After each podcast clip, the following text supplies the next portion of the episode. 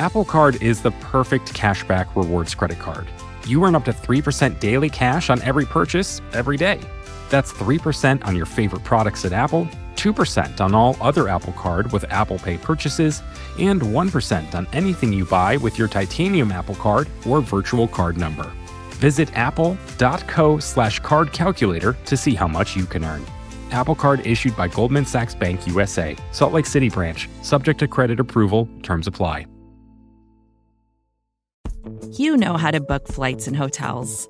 All you're missing is a tool to help you plan that unbelievable travel experience. That's why you need Viator. Book guided tours, excursions, and more in one place. There are over 300,000 travel experiences to choose from, so you can find something for everyone. And Viator offers free cancellation and 24 7 customer support for worry free travel. Download the Viator app now and use code Viator10 for 10% off your first booking in the app. Find travel experiences for you. Do more with Viator.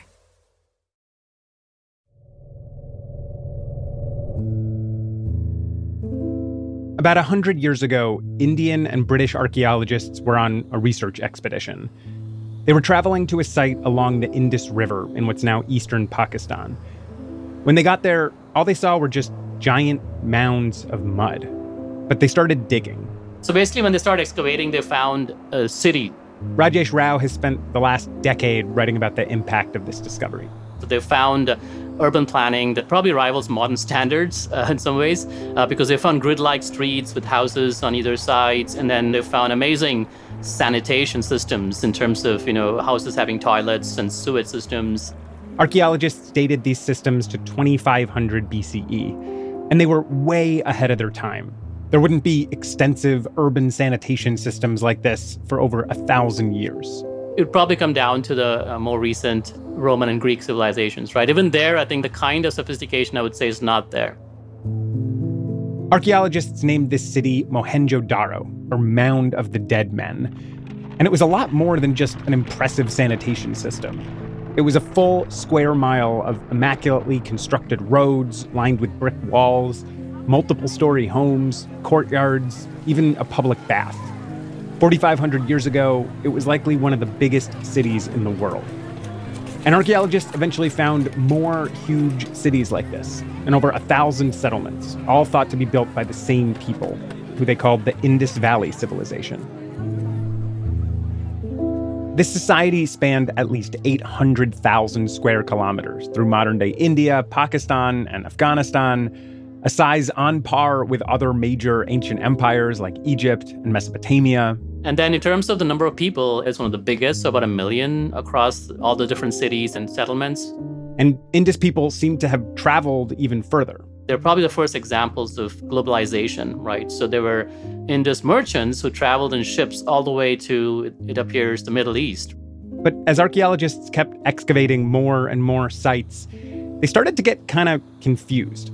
Ancient civilizations this big and this influential pretty much always had huge, gaudy markers of royalty, of hierarchy, of conspicuous wealth. But amazingly, there were no palaces, no huge tombs, or any kind of monumental architecture, which was the surprising part for many people.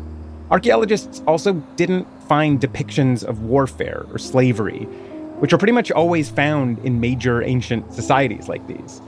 So they started to wonder what these people might have really been like. There have been speculations about, you know, uh, was this like an egalitarian society? You know, is it some kind of a uh, society where people were more equal than unequal? We still don't know. But with other ancient civilizations like Egypt or Mesopotamia, we can answer questions like these because they actually told us. They wrote down their beliefs, their stories, and then thousands of years later, we're able to read them. With the Indus people, though, it's a lot trickier. On the one hand, archaeologists have found some tantalizing clues these small carved shapes that look like writing. So we have found about 4,000 artifacts with uh, inscriptions. But to this day, no one's been able to read them. And it's really uh, a pity that their script is not deciphered because we don't quite get them, right, in terms of who they were. I'm Noam Hassenfeld, and this week on Unexplainable, The Indus Valley civilization was one of the largest, most technologically advanced civilizations in the ancient world. But we barely know anything about them. And thousands of examples of what looks like writing have just been sitting there, unread, for 4,500 years. So, who were they? And what could they have been trying to say?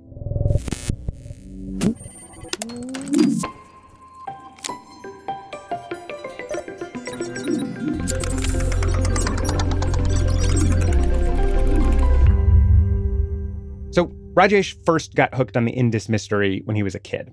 I remember reading about it in a middle school textbook, um, and it was really quite fascinating because uh, it helps me understand my roots, right? As somebody who was born in, in India. Rajesh didn't get right to deciphering, though. He studied computer science and he eventually became a professor at the University of Washington. That's actually still his day job, where he works on AI and neuroscience. But then, about 15 years ago, he took a well earned break. I decided that you know I needed something that was very different from what I do, uh, which is what we do for sabbaticals, right? Is to essentially try to explore a question that you haven't explored, you know, as part of your uh, sort of bread and butter research. So he thought back to his middle school days. I thought that this was a great opportunity to learn something about this field I'm very fascinated about, and at the same time to ask the question: Can we answer at least you know some questions using the kinds of uh, computer algorithms we have? Rajesh started his research by looking at inscriptions that have been found across the Indus Valley.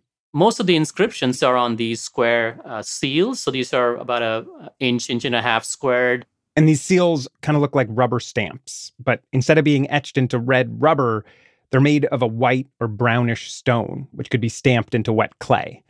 And what you'd see are these small etched symbols, which are along the top of the seal. Some of them look like, you know, what people have called a fish symbol.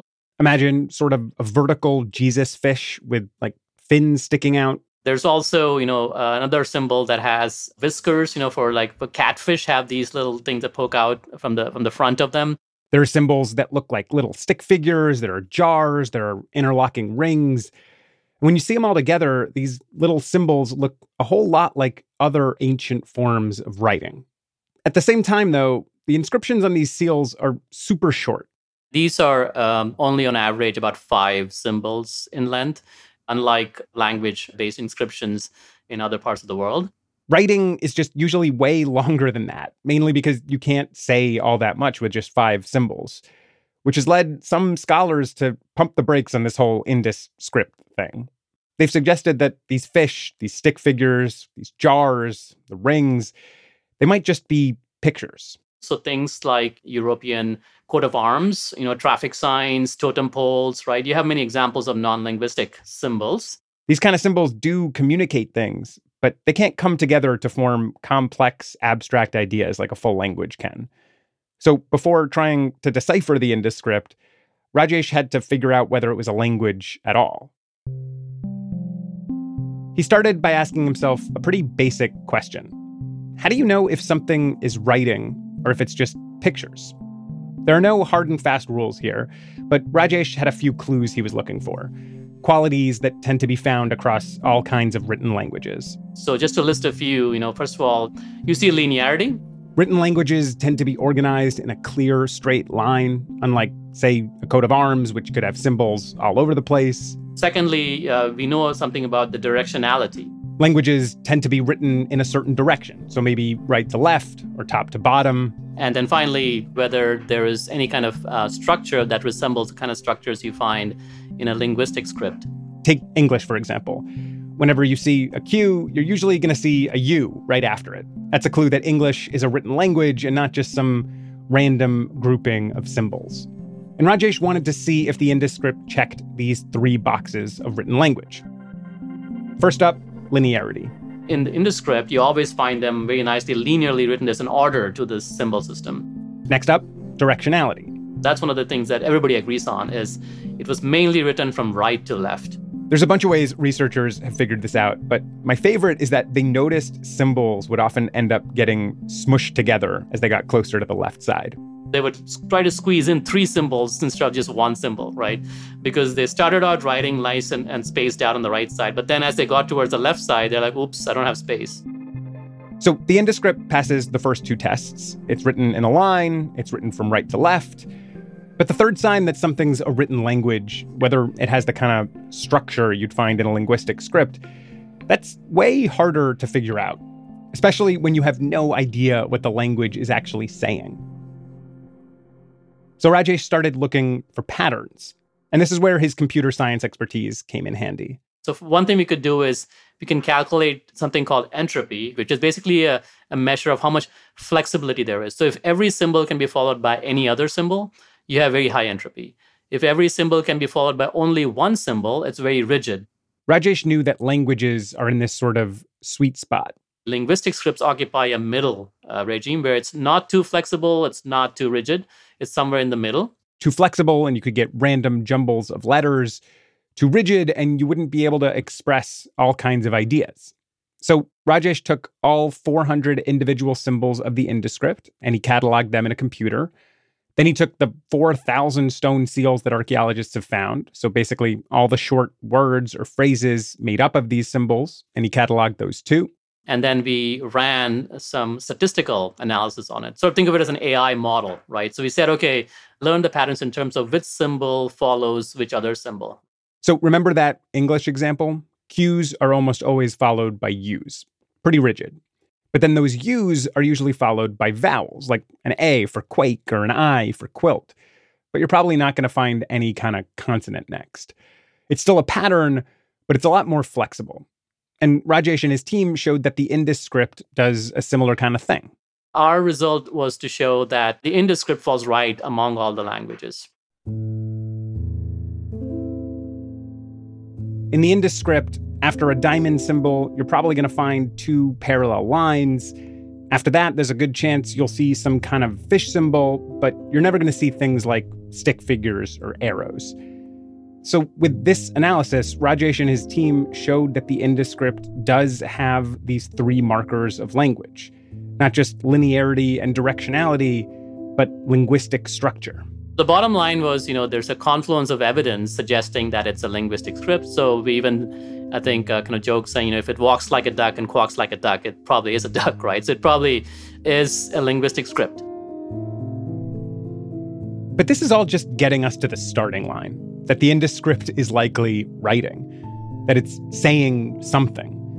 So, how do you go about trying to decipher a language this unknown when you basically don't know anything about it or the society that spoke it. That's next.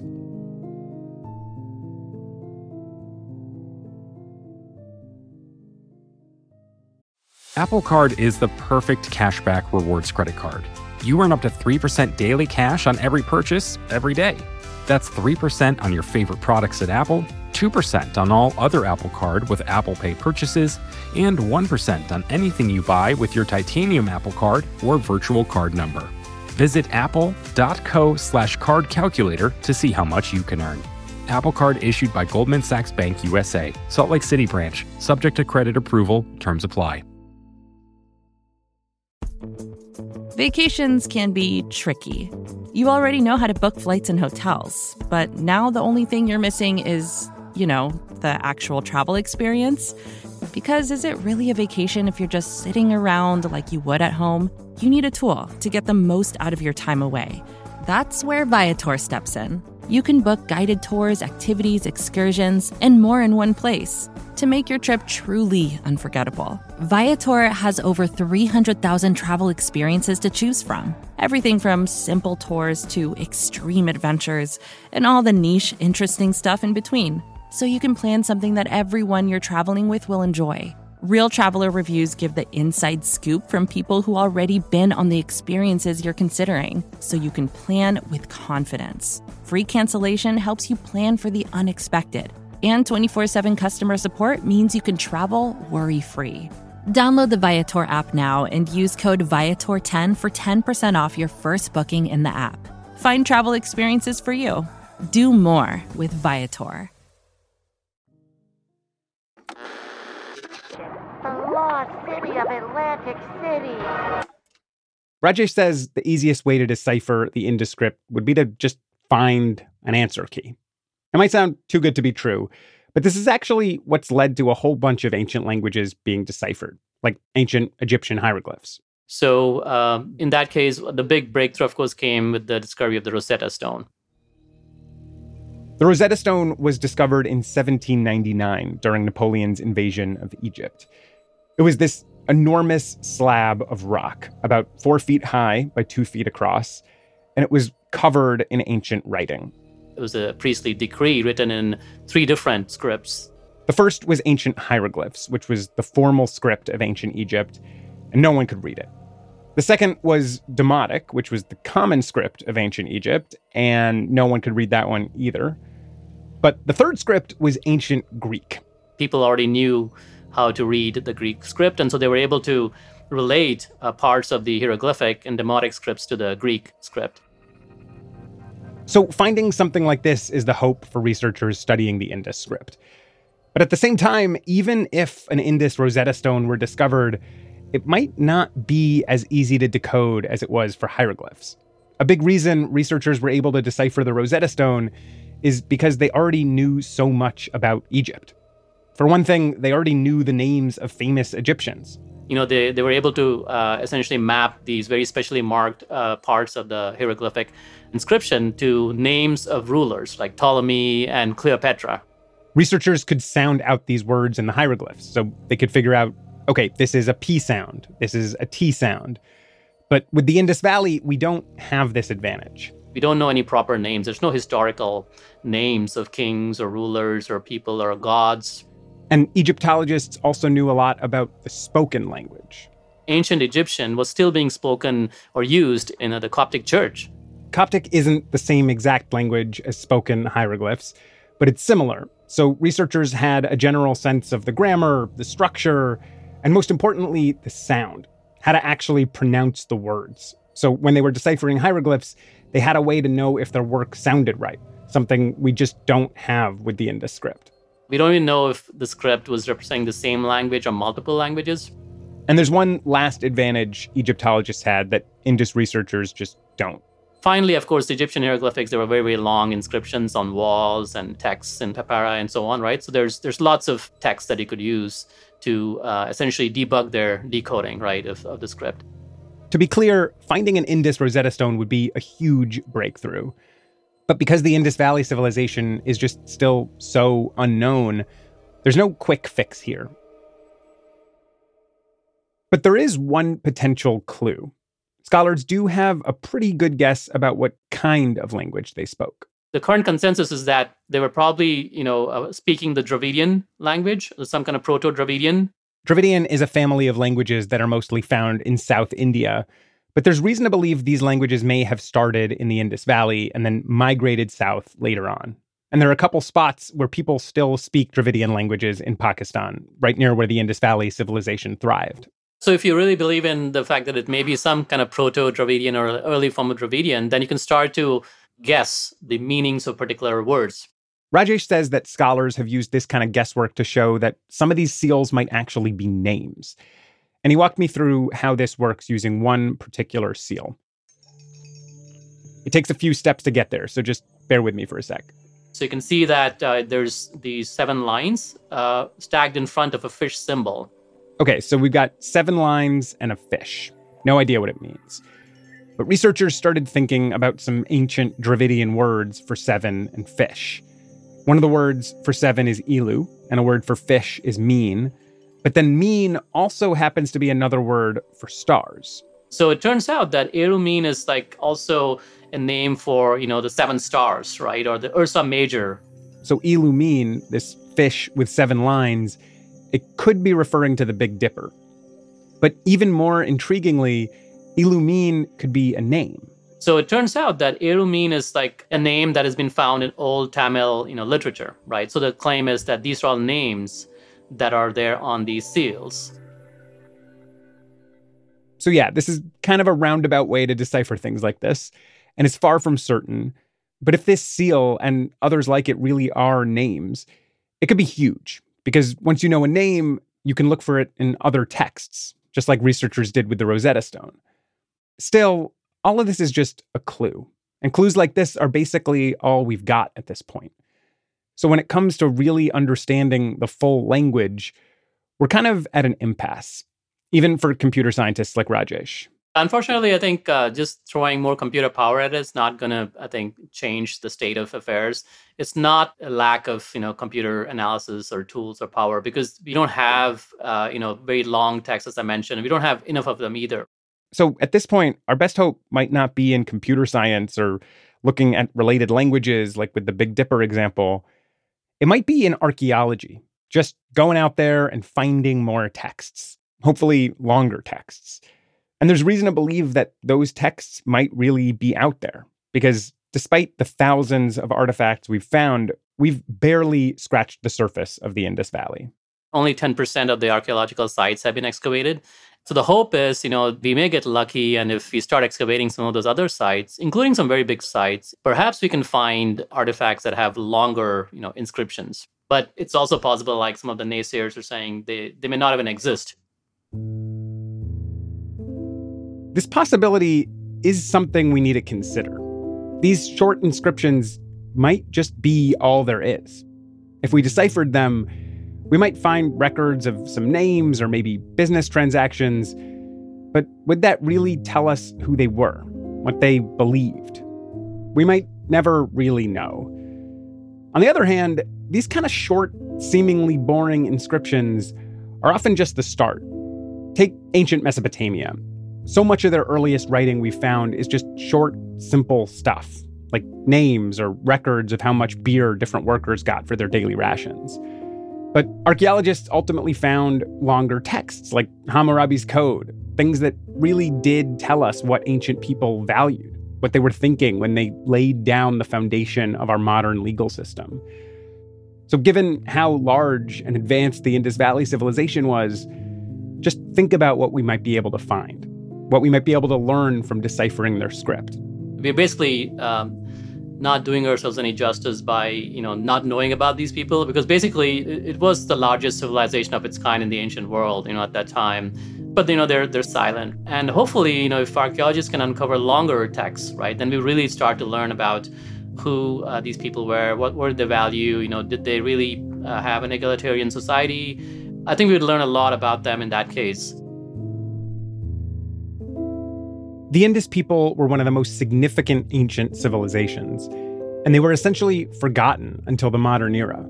Imagine how differently we would think of the world if we were only now reading Hammurabi's Code or Confucius's Analects or the Socratic dialogues.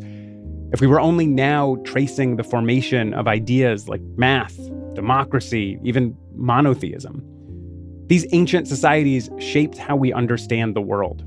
And without reckoning with the Indus Valley civilization, a fundamental building block of the modern world is still essentially a black box. So I think the Indus civilization has lessons to teach us, you know, as modern humans. Uh, just to say, hey, look, you know, we, we did all these amazing things, like practiced amazing sanitation, build these great cities. We did not try to glorify ourselves. And as far as we know, we haven't found these huge palaces. So I think there are some examples that they can set for us and giving them a voice through decipherment of the script is, is really a worthwhile endeavor.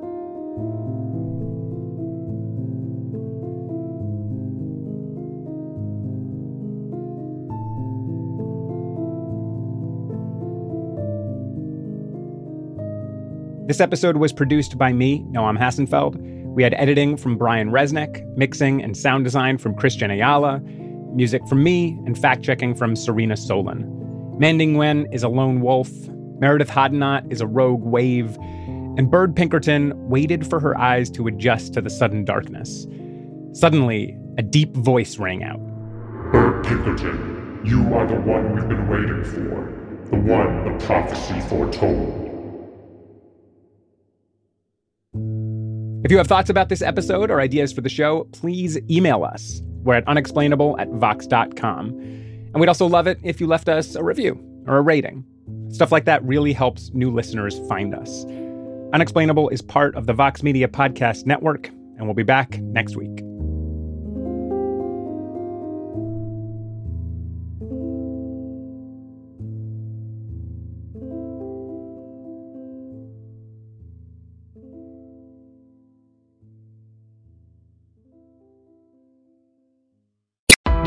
Why do you run? Why does anyone? I always thought that runners loved running, and that's not the case. Most runners hate running, but they choose to do it.